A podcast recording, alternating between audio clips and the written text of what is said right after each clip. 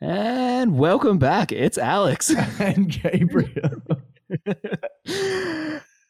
and this is, oh my God. I was like, is he going to say season two? And then I saw my line. Jesus Christ. You can tell we've been on a break. It's fantastic. and this is episode 17 of Life on the Brink. and season two does start now. We're sorry we pushed the back. Uh, we're sorry we pushed back the start episode by a week on you. It's for a good cause. It was for a great cause because you got a job. I did.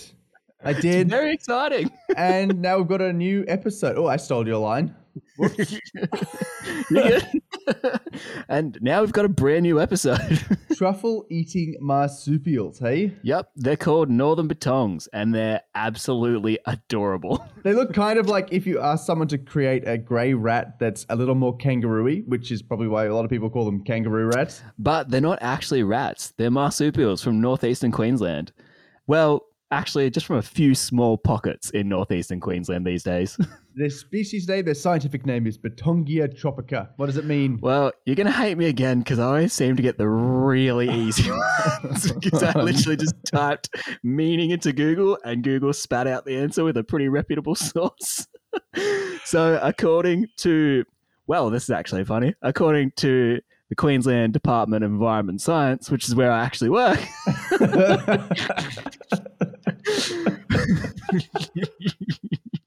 Bettong is actually the Aboriginal word, Aboriginal word for small wallaby, which is cool because I think that's one of the first Indigenous ones we've had so far, right? I think it might be. It took a while. Yeah, it took us a while. There you go. And Tropica, I mean, you were pretty right on the money. It, it just means occurs in the tropics. So, small wallaby in the tropics. and if you try to picture what a northern bettong looks like, don't fret. Our guest on this episode does a beautiful little rundown on how they look in a few minutes. Uh, a few minutes in, we'll get there. Just relax and enjoy the ride. I guess is someone who's worked with northern Bettongs for years, and when we called her up, she opened up about her time working with groups like the Worldwide Fund for Nature on the Northern Bettong Project, trying to find more populations of these rare truffle lovers. Also, about the sketchy helicopter evacuation she had, trying to find more of them, and about some of the camera trapping that I actually helped her out with a little while back. This is episode 17 of Life on the Brink, featuring the Northern Bettong and wildlife ecologist Caitlin Weatherstone. Also, just a heads up, there's two swears a little later on in this episode. Main one's when we asked Caitlin what truffles taste like, so you've been warned.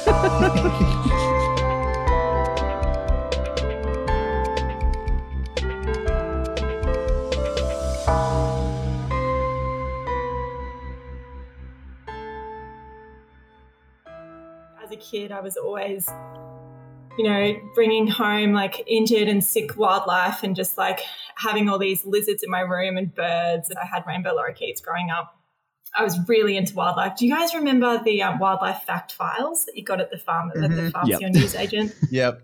They were like all the '90s kids had them. They were like these stacks of of these wildlife fact files. I collected like every single one, and I wanted to know about every single animal. I wrote out my own, like oh, hand wrote out amazing. every single one, and you know there was a real there was a real lack of Australian. There was actually a real lack of Australian species. So I was really interested in African wildlife actually were particularly fascinating to me. And biology had always been something I'd been really, really interested in.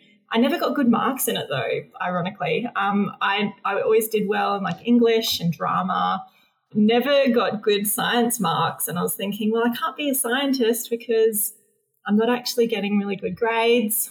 But the thing that got me into really being an ecologist was um, actually a school excursion in grade 11 our little country school in Grafton in New South Wales took us to Heron Island in the Great Barrier Reef. Heron Island, I absolutely fell in love with, and I was obsessed with sea turtles. And so from that point onwards, when I saw the uh, the beautiful ranger who was working there with really long dreadlock hair and wearing bare feet, I was like, that that is uh, that's me. That's my future. and so yeah, I then went on to study a Bachelor of Wildlife Science, and I particularly focused on sea turtles and marine ecosystems. And yeah, so I did a, did a bachelor, and then it, yeah, been obsessed my whole life. it's uh, it's it's interesting that you say that you're uh, the the biology marks aren't good because from the people we've interviewed, that seems to be a kind of a common theme where it's initially they're kind of off put because like oh like I don't have the best marks, but it kind of just ends up being if you're passionate enough about it, then just go. Yeah, that's it. right. Like I always, you know, I always passed, and then you know, getting into university, I went to um, University of Queensland, Gatton campus had a wildlife science program, and you know, you, if anyone knows UQ Gatton, you kind of need really low marks to actually get into their science programs compared to say, you know, metropolitan universities. So yeah, we're kind of known as like a bit of the, the you know the the naughty uh, brother. All the bad kids get sent out to Gatton, and yeah, the college life. You know, in between college life and just being like eighteen, uh, I didn't study very much, and so just kind of scraped through. I think this this bachelor of science, um, but yeah, was particularly obsessed with learning about conservation yeah, did really poorly biochemistry, you know, chemistry, those sorts of subjects. Could not give a rat's.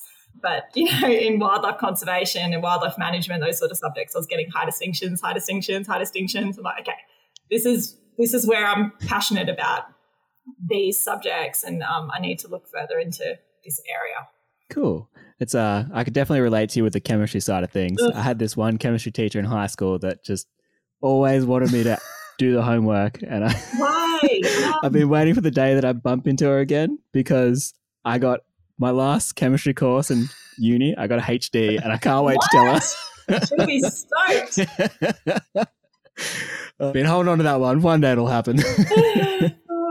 So after that, you eventually did a master's, right? And is that um, is that where your contact with the Northern Bettongs first started? Well, no, it started a bit before that. Um, Oh, okay. Yeah, when I finished university uh, at UQ, I was what twenty one.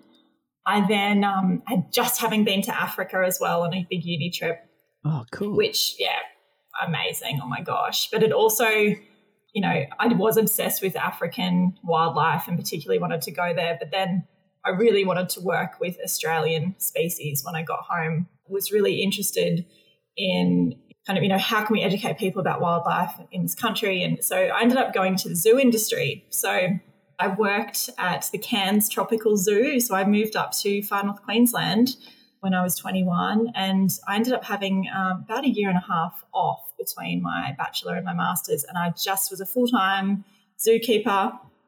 Uh, I was managing the um, the night zoo. If anyone's been up there, Cairns Tropical Zoo, which unfortunately um, was sold to developers now, so it doesn't exist. Uh, it had a little night zoo program, which is one of the only ones uh, in the country where they have tourists, mostly international, coming to the zoo at night time. We give them a, a dinner and a show experience where we show them nocturnal wildlife and we feed crocodiles and we, you know, they can get in with the kangaroos and we have damper and billy tea and it's a real Aussie kind of experience. We whip out a cane toad, you know, really Aussie Classic. tropical experience. And um, yeah, so I was working with lots of different creatures in there, um, including the northern bettong. I went between reptile departments, night zoo, um, birds, and the mammal department. So when I was in the mammal department, we had a, a handful of northern bettongs, maybe it was two pairs. And yeah, they're, they're pretty cute if you've ever seen one. They're so cute. And I didn't even know what, you know, I didn't know how special they were. I didn't really know much about them not being from North Queensland, uh, which is where they are from, you know, having grown up in the northern rivers of New South Wales. And yeah, so we've got bettongs down here, but they're the rufous bettong. Uh, they're a lot bigger and kind of a bit more varied with their diet, and they're um, they're kind of everywhere down here. But the northern bettong, I wasn't that familiar with, and then went into my master's program at James Cook University um, there in Cairns. And that's when I focused in, um, I think the, deg- the degree was called uh, Tropical Ecology and Conservation. So we learnt uh, a bit about how these forests are shaped by, you know, particularly fungi, but then the, the creatures that are eating all the fungi, the mycophagous mammals that are kind of digging up all the, the fungi and helping the forest health. And um, the bettong is a big one for that. So I just started volunteering on anything I could get my hands stuck into. And then I did my um, thesis at the time with like a, a one year kind of project. So I focused on uh, looking at macropod scat, looking at the abundance of fungi found in seven different macropod scat. So yeah, then I got to study bettongs myself. So that was pretty cool. That's uh that's pretty awesome. I uh, I didn't realize that fungi and like was on the the menu for so many macropods. Yeah. I know, right? It's amazing. Um, there's just as an example, um, there's dozens and dozens of species up in the wet tropics, which is where I was studying, that consume uh, fungi, and a lot of them consume truffle fungi, which um, you know everyone's familiar. Truffles are the very very expensive, dirt tasting, um, you know, mushroomy things that that um, is well known in Europe. Uh, the black truffle. Uh, they're not native to Australia, but in Australia we have thousands and thousands and thousands of our own truffle species. Many, many hundreds of those are in the wet tropics, um, and a lot of them are undiscovered. They're completely undescribed.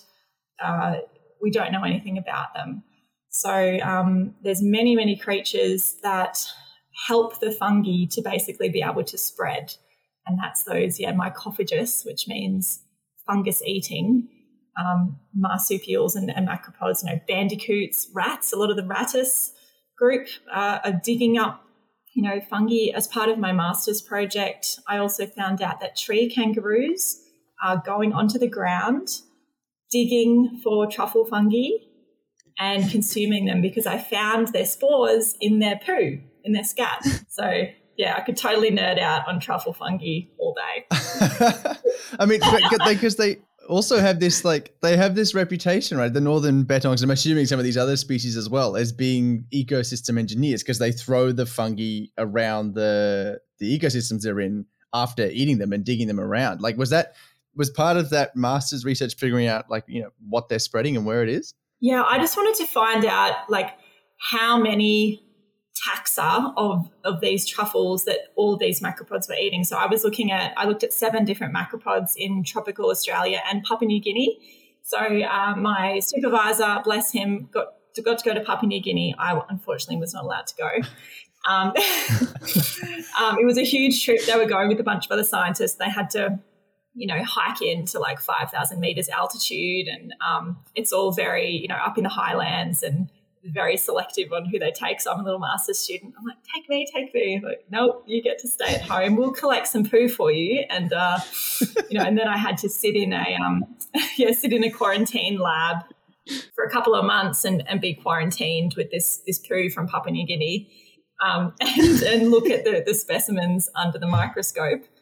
And then uh, I myself got to collect um, a bunch of uh, samples so I tried to get as many scat samples as possible from Australian tropical macropods like the, um, the little musky rat kangaroo, tree kangaroos, um, the red legged pademelon, and then, of course, the northern bettong.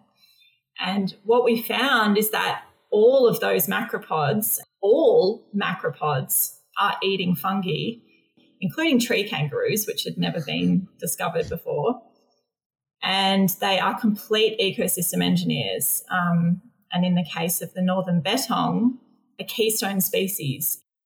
Hey, it's us jumping in here for our first first little voiceover of season two, Alex, and we're gonna get yep. into keystone species. What's a keystone species? Keystone species. This is a good one. So keystone species are basically imagine a pillar for the entire ecosystem. So if you remove a keystone species from that ecosystem, the entire ecosystem's gonna collapse.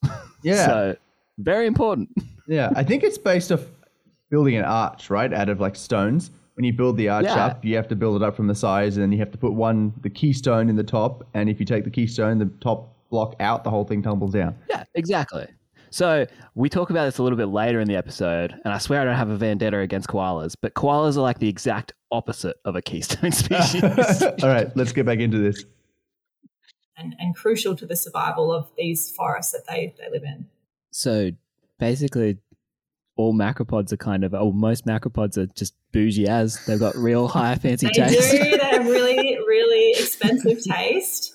Um, although, you know, I would love to see a commercial market of Australian truffle fungi. I haven't I haven't found one yet that's actually kind of tasty or similar to the black truffle. I think the black truffle is particularly, you know, delicious. What is it like hundreds of dollars per kilo or something? Something like but, that. Um, yeah, but they, you know, the, the purpose of these truffles and why they why they have this pungent smell is they're the only way that they can disperse their spores is being dug up by a mycophagous, in this case mammal, and they have to smell good. So, you know, if you're a little bettong, you're, you know, cruising around in the forest floor, you can smell this amazing smell, which, yeah, to a bettong, that's like Tim Tams or whatever. they, you know, then find this truffle. It's going to be, you know, a little bit under the surface of the soil. They don't have the external fruiting bodies like mushrooms, where they're they're advertising, you know, here I am, I'm over here. Um, they have to use their nose to sniff out these truffles. So uh, there's a lot of techniques that the truffles use to kind of do that. It's very clever, and they've evolved, you know, over lifetimes. They've evolved together in, you know, Gondwana from when they they were able to help each other to grow huge swathes of rainforest. Yeah, so it's pretty cool. Yeah, Yeah. that's awesome. I mean, like, because I always think about it in the in the context of these animals eat the fungi, and it doesn't really have much of an impact on the fungi. It's just an extra food source for the animals. But uh, it's, it's like a in, this is how they spread is through things like the northern bettong. Then Yeah, it's very, very deliberate. They smell a certain way to attract certain certain like predators. So the bettong's like a truffle predator. And you know, looking at um, the scat samples of the bettongs, depending on what time of year you kind of get them, but about 70% of their diet is made up of truffles, and it's almost 100% in the uh, in the wet seasons. So you know, kind of looking at spring, summer, um, autumn, 100% truffles, and then in the dry season in winter, they mostly eat cockatoo grass. So a little grass species that has these nice little kind of rooty rhizomes at the bottom, and the bettongs can get some sort of fiber and moisture. Um, very small nutrient load, but they do get some nutrients out of the base of this cockatoo grass. But from what we found, the bettong it is the biggest consumer of truffle fungi. A lot of the other macropods don't rely on it as much. It's kind of a supplementary. Yeah, as you said, it's like, oh, yeah, it's a supplementary thing. Like the fungus is like, yeah, cool, you can spread my spores and they get a tasty treat. But, you know, I don't think it's going to, you know, it's not going to affect them too much if, if fungi disappeared. But for our little northern bettong, crucial to their survival. And the truffle fungi depend on the northern bettong for its survival. So there's this little beautiful relationship going on there. Cool. I guess uh, probably for anybody like my mum that uh, did, didn't actually know what a northern bettong was, could you give us a bit of a description of, of what they are? Sure, yeah. Anyone out there just going, what the hell is a bettong? give, yeah, give them a Google. They're pretty cute, northern bettong. So they're only about a kilogram. So they're really small little kangaroo. So a lot of people, when they see them, they think, oh, it's a big rat, it's a bandicoot, um, potoroo, and they actually are in the the potoroo kind of group of macropods. So um, they're a potoroid, if I say that right, potoroid. Um, so they are a rat kangaroo. The northern bettong is very specific to the wet tropics region of uh, North Queensland. Uh, there are other bettongs around the country. I mentioned the rufous bettong. There's also a burrowing bettong that's very specifically uh, in arid in the arid zone. I've got to meet them up close and personal, which was fun. But the northern bettong is the only tropical bettong. It's a lot smaller, so yeah, that one kilo mark. It's got a beautiful grey, fluffy coat, a really cute black nose, and a really extremely long tail with a black tuft of hair on the end. And um, they've actually been uh, videoed or, or, filmed, and people have seen with their own eyes these bettong actually carry grass in their prehensile tail. So um, it's pretty unusual for macropods to have a prehensile tail. But um, the bettong has been shown to carry its little nesting material you know, it'll go and collect some grass, shove it into its little tail, curl it around really tight, and then hop off and go and build his little nest. So, yeah, they're absolutely adorable. Um, Yeah, so that's a northern bettong. That's amazing. yeah, they're cool. I was gonna say I definitely remember the the, the tuft on the tail from uh because the the reason I had your contact information was I I, I um was help I think I back in the day I helped go through some of the the camera trap footage you had of the northern bettongs. yes, I totally remember you. Well, that you know, talking on email. Yeah. So it's nice to put a face to you know that name. Definitely. I uh, but no, that was uh, so. Did did uh, was that a part of your master's project as well? The the camera trap footage. Ah, so that came well after. So yeah, after I finished my masters, I kind of um, you know wrote my thesis, and I was working with Sandra Abell Davis, who's now um, she's the chair of the Northern Bettong Recovery team. She's a mycologist, which means she studies fungi. Um, she it's totally her fault that I love fungi so much. By the way, so I'll give it a shout out to Sandra. Um, I then went and I volunteered on a lot of different projects with um, AWC. They were looking for northern bettongs actually in Mount Lewis National Park, um, just north of um, Mareeba, which is an area where they, they used to be to be known from. Hey, it's us cutting it again, and AWC. What's that game? Australian Wildlife Conservancy. It's just one of the big private conservation NGOs in Australia. Where's Mount Lewis National Park? Ah, all right. So that one is northwest of Cairns. So it's just a little bit up and then to the west. Right. And it's still on that northeast coast of Queensland. Yep, still on the northeast mm. coast of Queensland. So not super inland, just a little bit north and a little bit west. And then she's about to say Mareeba, and that's also very close to Cairns. It's just a little bit to the west of Cairns. Right, yeah. Drop down yeah. a bit, and you're in Mareeba. Exactly. Good stuff. Let's get back into it. And we did a lot of um, we did a lot of looking for bettongs and never found them. You know, we did a lot of looking, and you would be familiar, Alex, when you went through those camera photos that you didn't see any northern bettongs because we just we literally couldn't find them, you know, outside of the kind of standard areas that we knew that they were. So when I did all this volunteering, one of the projects I was working on was with WWF, the Worldwide Fund for Nature.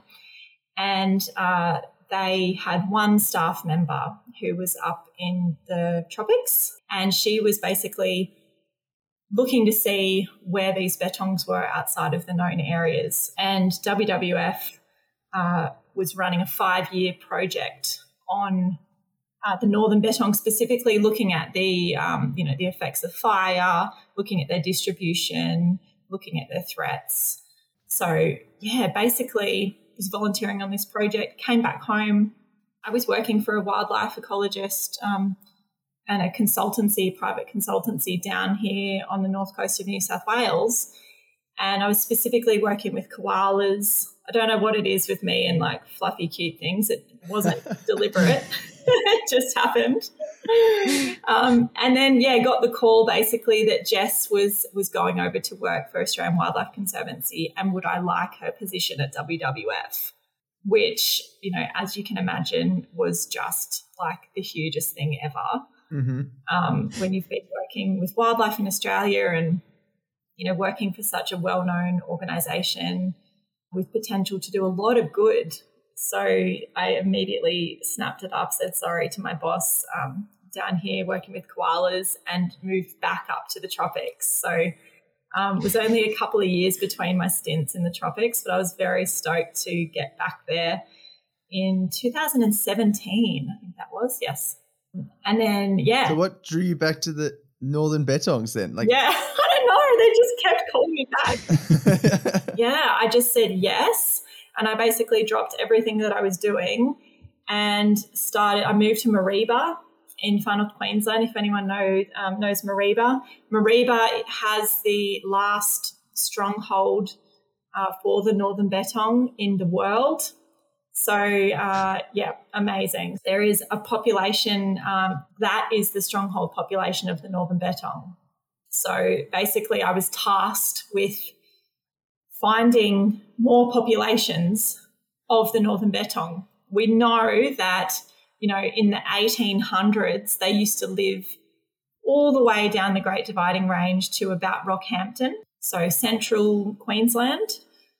Uh, we know they're, you know, truffle fungi specialists. We know truffle fungi have suffered greatly with changes to the fire regime, with changes to the landscape on a, a kind of moisture level. So, with climate change and global warming, um, we know that the wet tropics has lost a lot of wet sclerophyll habitat due to rainforest encroachment, and that's where the, the northern bettong can only survive on the western side of the Great Dividing Range in the rain shadow between, in some areas, it's only five to 10 kilometres wide.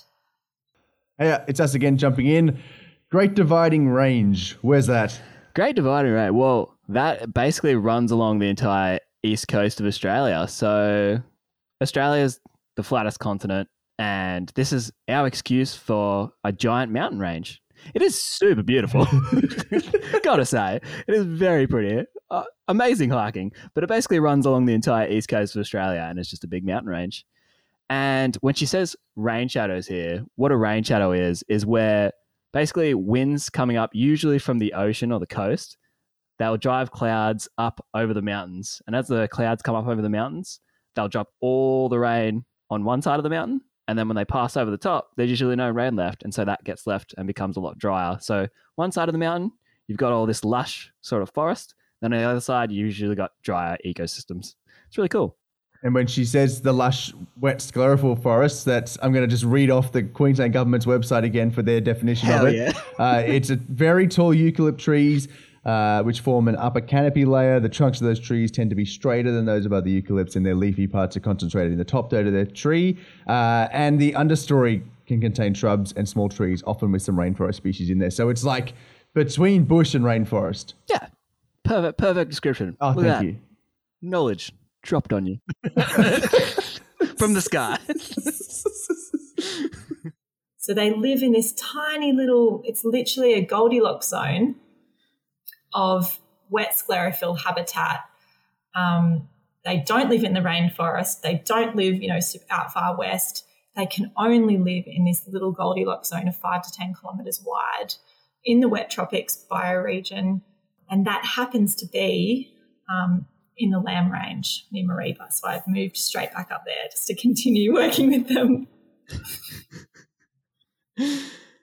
So is this the is that the the I guess one of the biggest threats they're currently facing is that they're so spe- specific to um or they have such a specific habitat type.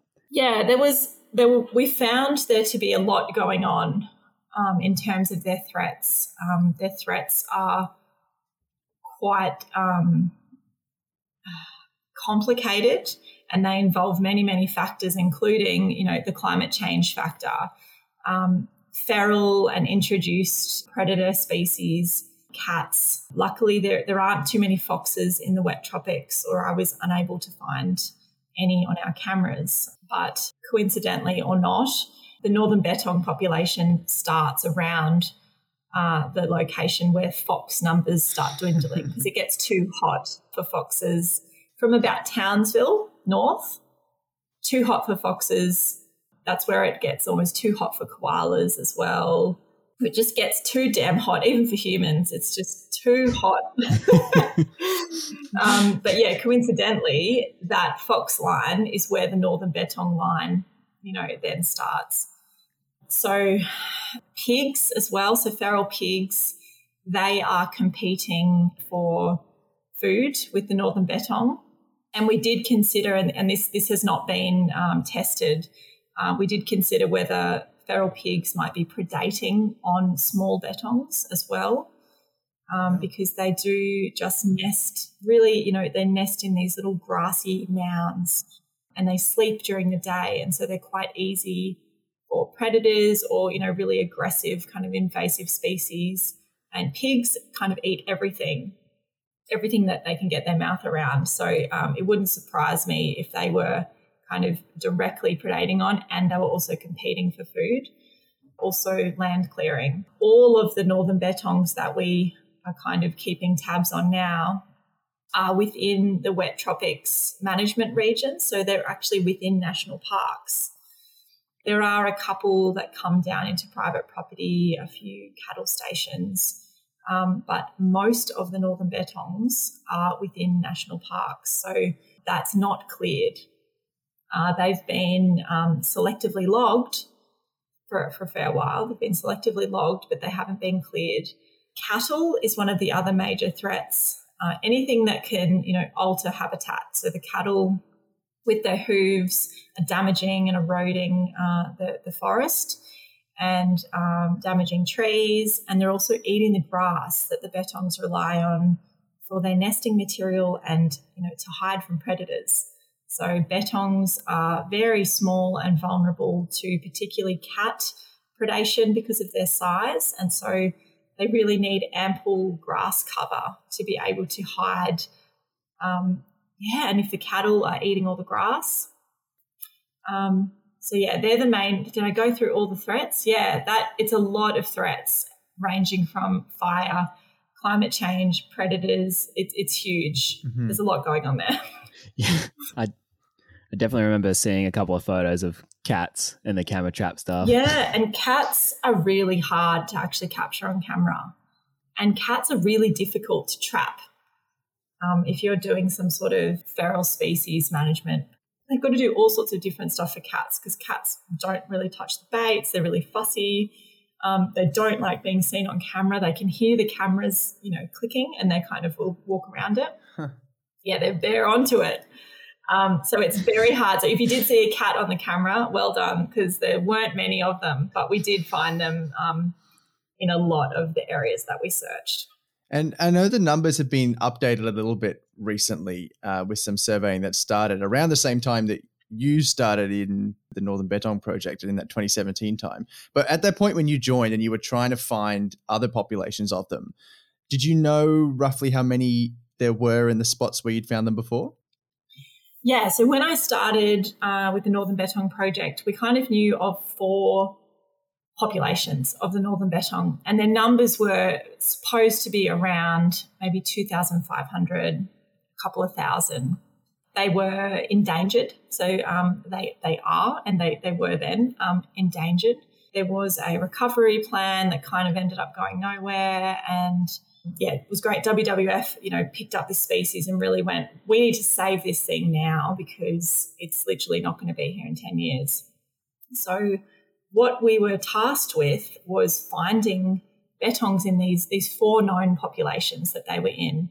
And well, yeah, the good news kind of ended there because there had been extensive surveys done over the last like 15, 20 years. But since then, there's been quite a bit of a gap. And so we went back into those areas and we went, all right, are they still here? No, they're not at Mount Windsor anymore. No, they're not in the Coane Range anymore, which is just uh, west of Townsville. But we did find them in Lamb Range, and we found that that population uh, is a relatively stable rate. So we think there's about 1,000 individuals between Lake Tinaroo and Davies Creek in National Park uh, and all in the wet tropics region. Uh, so that land is protected, which is really good news. Um, they're in there and they're stable. And then we found a very extremely small population of them on the Carbine tableland. So they used to be all through the Upper Daintree um, up to Mount Windsor. Hey, we're cutting back again and again with yet another location. so, the Upper Daintree, Gabe. the Upper Daintree is just even more north of Cairns. We just keep traveling up the coastline at the moment. It's getting, it's like, I don't know, a few hours north of Cairns, uh, the Upper Daintree National Park, um, which is just getting right up into the top end now, I guess. Yeah, this is where you're really starting to get into that tropical stuff. It's pretty nice. but we'll get back into it. Very amazing country. You know, it's if you look on a map, it's literally Upper Daintree National Park goes up to, you know, 1600, 1400 meters altitude. Amazing country that you really can't get into. Um, we got helicopter dropped in there. That's another story. Um, so it, it's amazing country and no one can get there. And we wanted to see if the bettongs were still there. And we found the tiniest little population was about 50 kilometres squared. And there's anywhere between about 50 and 80 animals only in that little population, and it's completely disconnected. And so we put out, I think it was about 560 wildlife cameras over five years.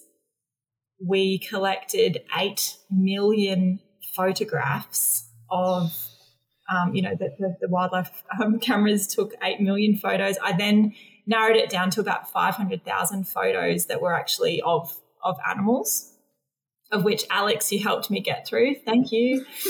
Um, I had some really great volunteers on the task because looking through 8 million photos um, is just imp- actually impossible.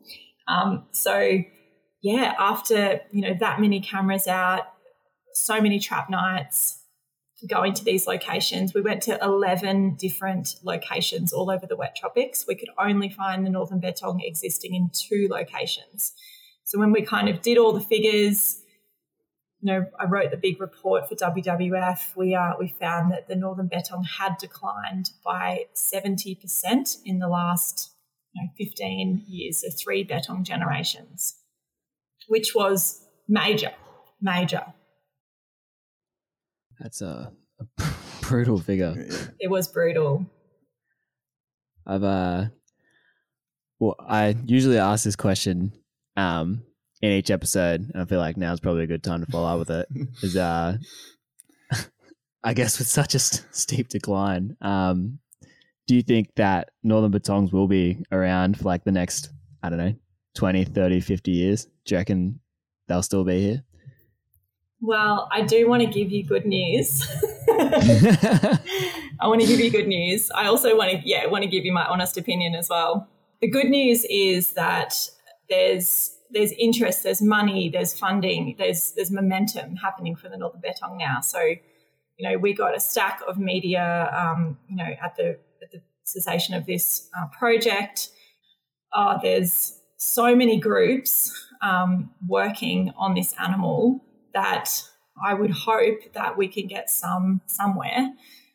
And I want to give you good news. And it's just like, there's just going to be no good news for the Northern Bettong if we don't do something immediately and swiftly and, you know, chuck all the resources that we've got with all these organizations that are working together to, and, you know, I don't work for WWF anymore, but I am on the Northern Bettong recovery team. And there's such a great group of people who are all really, really passionate about this. And I think without that group of people and all the collaborations and everybody working together, um, the Northern Bettong would not stand a chance. Um, and you know, thinking about the Northern Bettong only being in a captive facility in the future, and do, that does make me really sad. Um, but the plan is to breed them up enough in captivity that they can then be reintroduced into the wild, repopulate, um, particularly those four areas that we know that they were in really recently. But without firstly looking at those areas and go, what's changed in the last 20 years?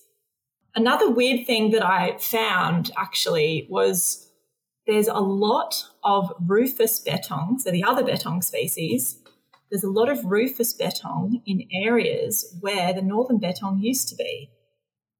Hmm. So I would love to see more research into, you know, is it chicken or the egg? Because they normally they don't live together. So did the northern bettongs disappear first, and then the rufous bettongs have gone? Oh, there's available habitat here. I'm just going to move a bit closer to the ranges. Or did they kick the northern bettongs out? They're a lot bigger. They've got a, a wider ranging diet. Um, they're kind of browsers, and they, they can get a lot get away with eating a lot different diversity of food. And they're bigger and you know more aggressive. The northern bettong would have just been like, oh, okay, I'll just leave. So that was a, a side effect of our a finding of our study that just you know there were a lot more questions than were actually answered. So moving forward, that's one of the things that I I want to know about. What's the relationship between the northern and the rufous bettong? Can they get along? You know, if we put them back into these areas, are the rufous bettongs going to going to bully them out again, or is that you know can they live side by side? lots of questions. Yeah. I want to quickly go back because you mentioned there was a helicopter story, and I think we should get it out of you.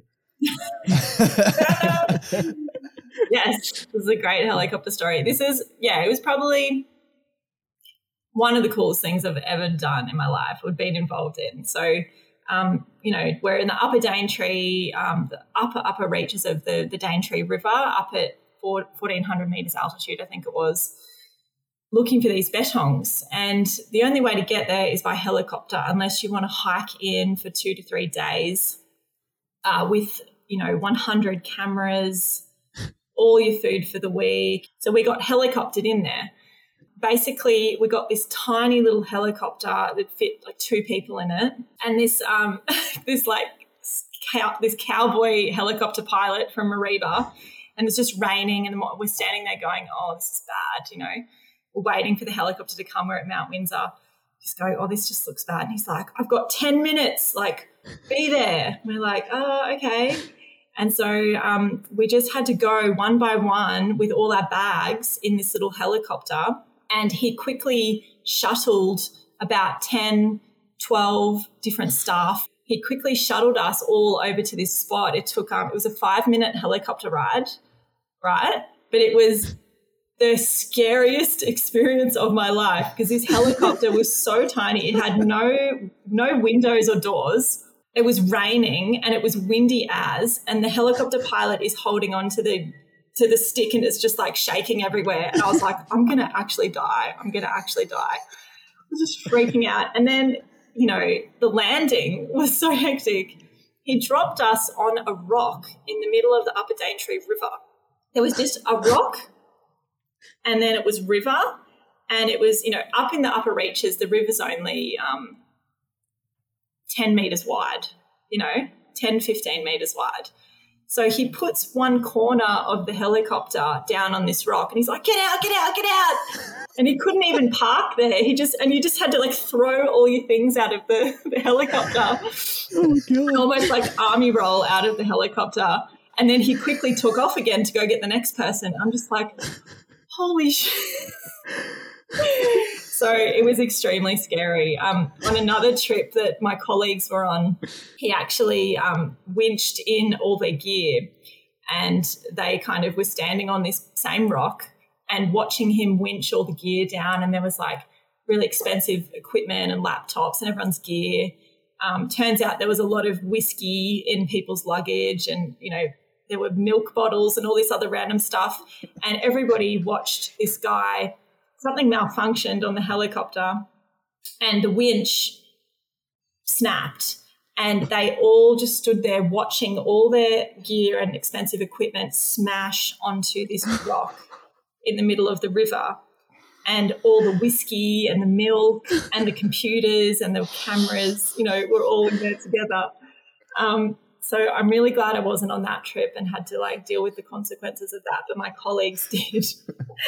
um, so yeah, it was, it was great. Um, scary helicopter times up in the in the upper Daintree, and I'm glad I survived it to be able to tell the tale. yeah, far out. oh, and then you know, spend a week, spend a week there, put out hundred cameras, didn't find a single bettong, and then old cowboy helicopter man came and picked us up again a week later.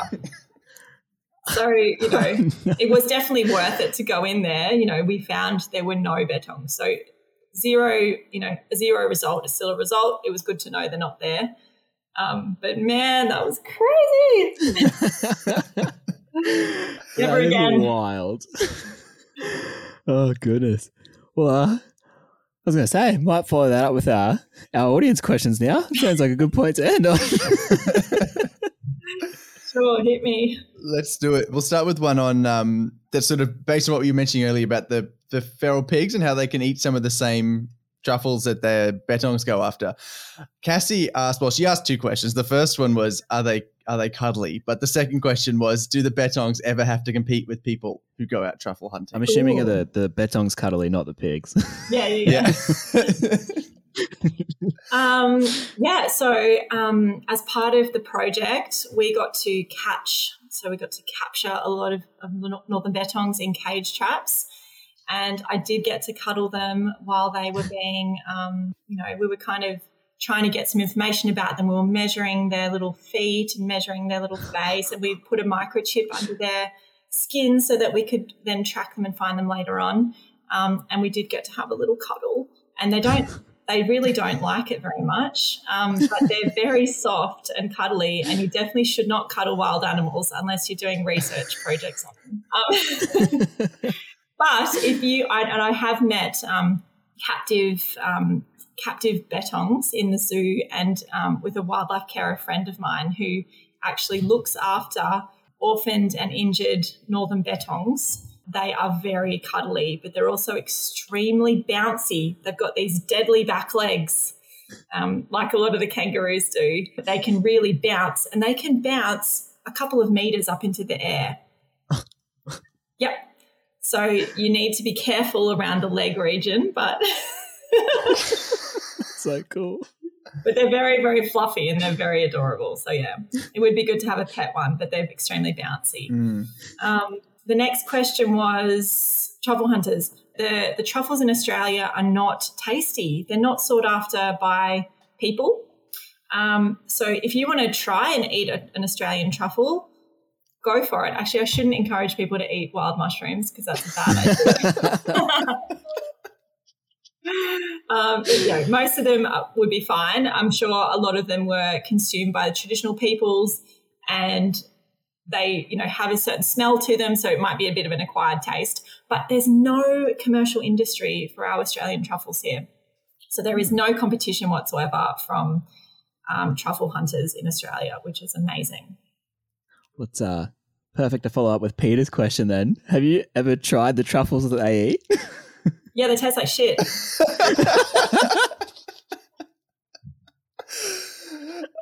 in saying that though, I didn't get to sample all of them. In one um in one study, um, my colleague Susan Nuske, she found that uh, bettongs were eating 135 different species Whoa. of truffle fungi Damn.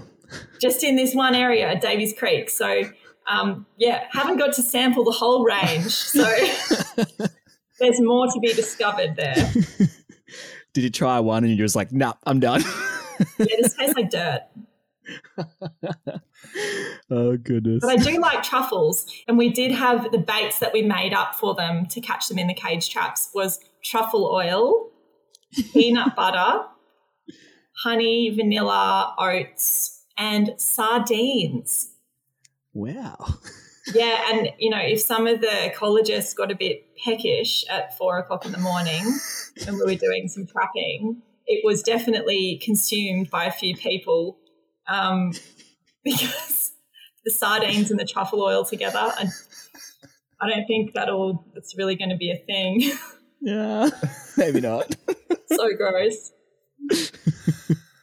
Um, the next one comes from Francisco, um, which is: Are any of the truffles they eat hallucinogenic? And if so, do any of them? I'm loving the theme that these. There's a lot of like, can I eat the mushroom? You know, everyone wants to eat them. Um, I really wouldn't recommend it. Um, it is unknown whether they're hallucinogenic. I doubt it very much because that would have no real benefit for the mammal that's consuming it. I've never found a, a high bettong i- out there, um, or not that I can recognise with my eye. So, um, no, it's not. It's not known, but I doubt it. Um, yeah, a lot of the really hallucinogenic ones are the epigeous fungi, so the, the mushrooms that actually are on the, the surface that um, can actually be seen by mammals and people because they would go and pick them and then they would spread the spores. So, yeah, it's a clever little technique the mushroom. Well, we're at that time of the episode again where it's usually question time with Sue Bees. But unfortunately, this is the first time Mum didn't have a question to ask because she didn't pull through. she didn't pull through. But to be fair, that's definitely on me because I literally asked her like two minutes before the interview. So I kind of, kind of messed up on that one. But, but picking up her slack, more my actually more my slack. Dad came through with a friggin' fantastic question, and he's carrying the team. so instead of question times with Sue B today, we have question time with Andy Bez. Love it. I um, this next question comes from my dad. Oh, good on and he, you. uh, it's it's a, it's a bit less sort of truffle focused. um, Finally, good. but, uh, he wanted to know if uh, do, do do we know why um, the the Rufous Bettong seems to be doing faring a bit better than the the Northern Bettongs? Oh, he's in the know, your dad. He's in the know. Um, yeah, I think as I said, they're they're bigger, they're more robust. They're not in that size range that can be eaten by cats, particularly. They still could be um, preyed on by foxes. They have a much wider ranging diet. They're seemingly just more adaptable. Um, so you know, if you've got one really really specific set of things that you eat, and you know your cousins are like, yeah, I'll eat whatever with climate change, particularly, and all the changes that have happened in the landscape, the ecosystem is going to favor the one that's more adaptable. And, you know, I talk about that a lot when talking about, you know, how do we kind of overcome eco anxiety and, and the climate crisis and, you know, as humans. And the answer in that as well is to be really adaptable and really resilient. So for the Rufous Bettong, he's done a really good job of, of making himself more suitable for this future climate that we're going to be faced with. So, um, yeah, the Rufous Bettong is going to be doing a lot, lot better than other really specified bettongs, like the burrowing bettong and the, the tropical northern bettong. That's uh actually I was going to say perfect follow up with our last question from Jim, and he wanted to know uh, if there's something that simply everyone can do to help with their conservation. Yeah, so the northern bettong, because it is, you know, in such seemingly such a faraway place, it's only found in the wet tropics. It's the only place in the whole world that it exists in, and it only lives in these two tiny populations. There's now less than a thousand left. The biggest thing that you can do is support projects that are supporting the northern bettong. So my recommendation would be to you know, do a little Google of who is helping the Northern Bettong. There's WWF, there's Australian Wildlife Conservancy, Terrain NRM, there's Aboriginal groups, research institutions, and the Northern Bettong Recovery Team working on this issue. And we really need funding to fund these projects to, you know, capture the wild animals and bring them into captivity just to immediately save them then doing habitat restoration, keeping cattle out of the national parks, doing more research about the effects of cats, pigs, you know, dingoes. How are all these animals um, interacting together in this system? We need more research. Unfortunately, a lot of our funding is political. It comes from from state government. It comes from other groups, uh, which is state government funded. So, lobbying for habitat protection in the wet tropics, lobbying for northern bettong research, contributing to as much um, research as possible, whether that's financial, whether you can, you know, just share um, what's going on, share posts from AWC, look for updates about this captive breeding program, share, share, share, tell everybody you know, tell your mum and dad, tell people if you know anyone living in the wet tropics in North Queensland, in Cairns, maybe you can go and visit them and you can go out to Davies Creek National Park and the Dinden Forest and you can go spotlighting at night and you can see them for yourself and see how cute they are. Um, because, yeah, cute things um, unfortunately get a lot more funding. yeah, there's so many ways that you can help the Northern Bettong um, from a distance. So, yeah, highly encourage any or all of those things if you want to help the Northern Bettong. And uh, just just to follow up, is there one particular message that you'd really want people to hear about northern bettongs, or just conservation in general? Yeah, just get engaged. I know it's really hard at the moment to focus in on things. There's so much going on um, with the pandemic. Um, there's been zero news on on conservation. You know, it's really hard for conservationists to get messages out there when all we hear all day long is pandemic, pandemic, pandemic. Um, so keep keep engaging with issues around wildlife conservation in Australia. we still have so much land clearing occurring every single day in this country, particularly in Queensland. Uh, we still have so many feral species out there. Keep up to date with the latest news. Support your local organisations who are helping to support ecosystems out there. And just, yeah, just stay informed. That's my biggest tip to people. Just, um, if you're passionate about something, really take that on as your little project we can't we can't all do everything. So, you know, if there's a little handful of people that are really passionate about northern bettongs, you know, that is amazing and that will really help them um, into the future. So anything is good. Awesome. Well, on that note, I might pause the recording, but before I do, I just wanted to say we both want to say huge thank you for coming on. It's it's been fantastic. Thanks for having me, guys. It was so nice to meet you. Yeah, it's good. good to finally meet. Episode 17 of Life on the Brink was produced on the lands of the Turrbal, Yagara, and Guringai people. We pay our respect to their elders, past, present, and emerging, and acknowledge that sovereignty over these lands has never been ceded. It always was and always will be Aboriginal land. All our thanks to Caitlin for bickering with us about bettongs. It was amazing. She's on Instagram with the handle Wild Search, where you can follow along with her journey. And she also posts about Life Wild, the business she runs connecting people back with nature. So go have a scroll if you're interested and you need a bit of a digital detox. And if you can, we'd love if you can give Life on the Brink a rating, a review, a follow, whatever you can find a button to do on your podcast app of choice. As always, we're on Instagram and Facebook at Life on the Brink Podcast or on Twitter at A Life on the Brink, so you can keep track of us between episodes. And if you've just found us for season two, all of season one and a couple of bonus episodes of Life on the Brink are already out wherever you're hearing this, or you can find them at lifeonthebrinkpodcast.com. Massive thanks to Angus Bazina for running our website. Thanks to Carl Morley for our theme music. And most of all, thanks to you for listening. TTFN. Ta ta for now. Gorgeous. Season two. はい。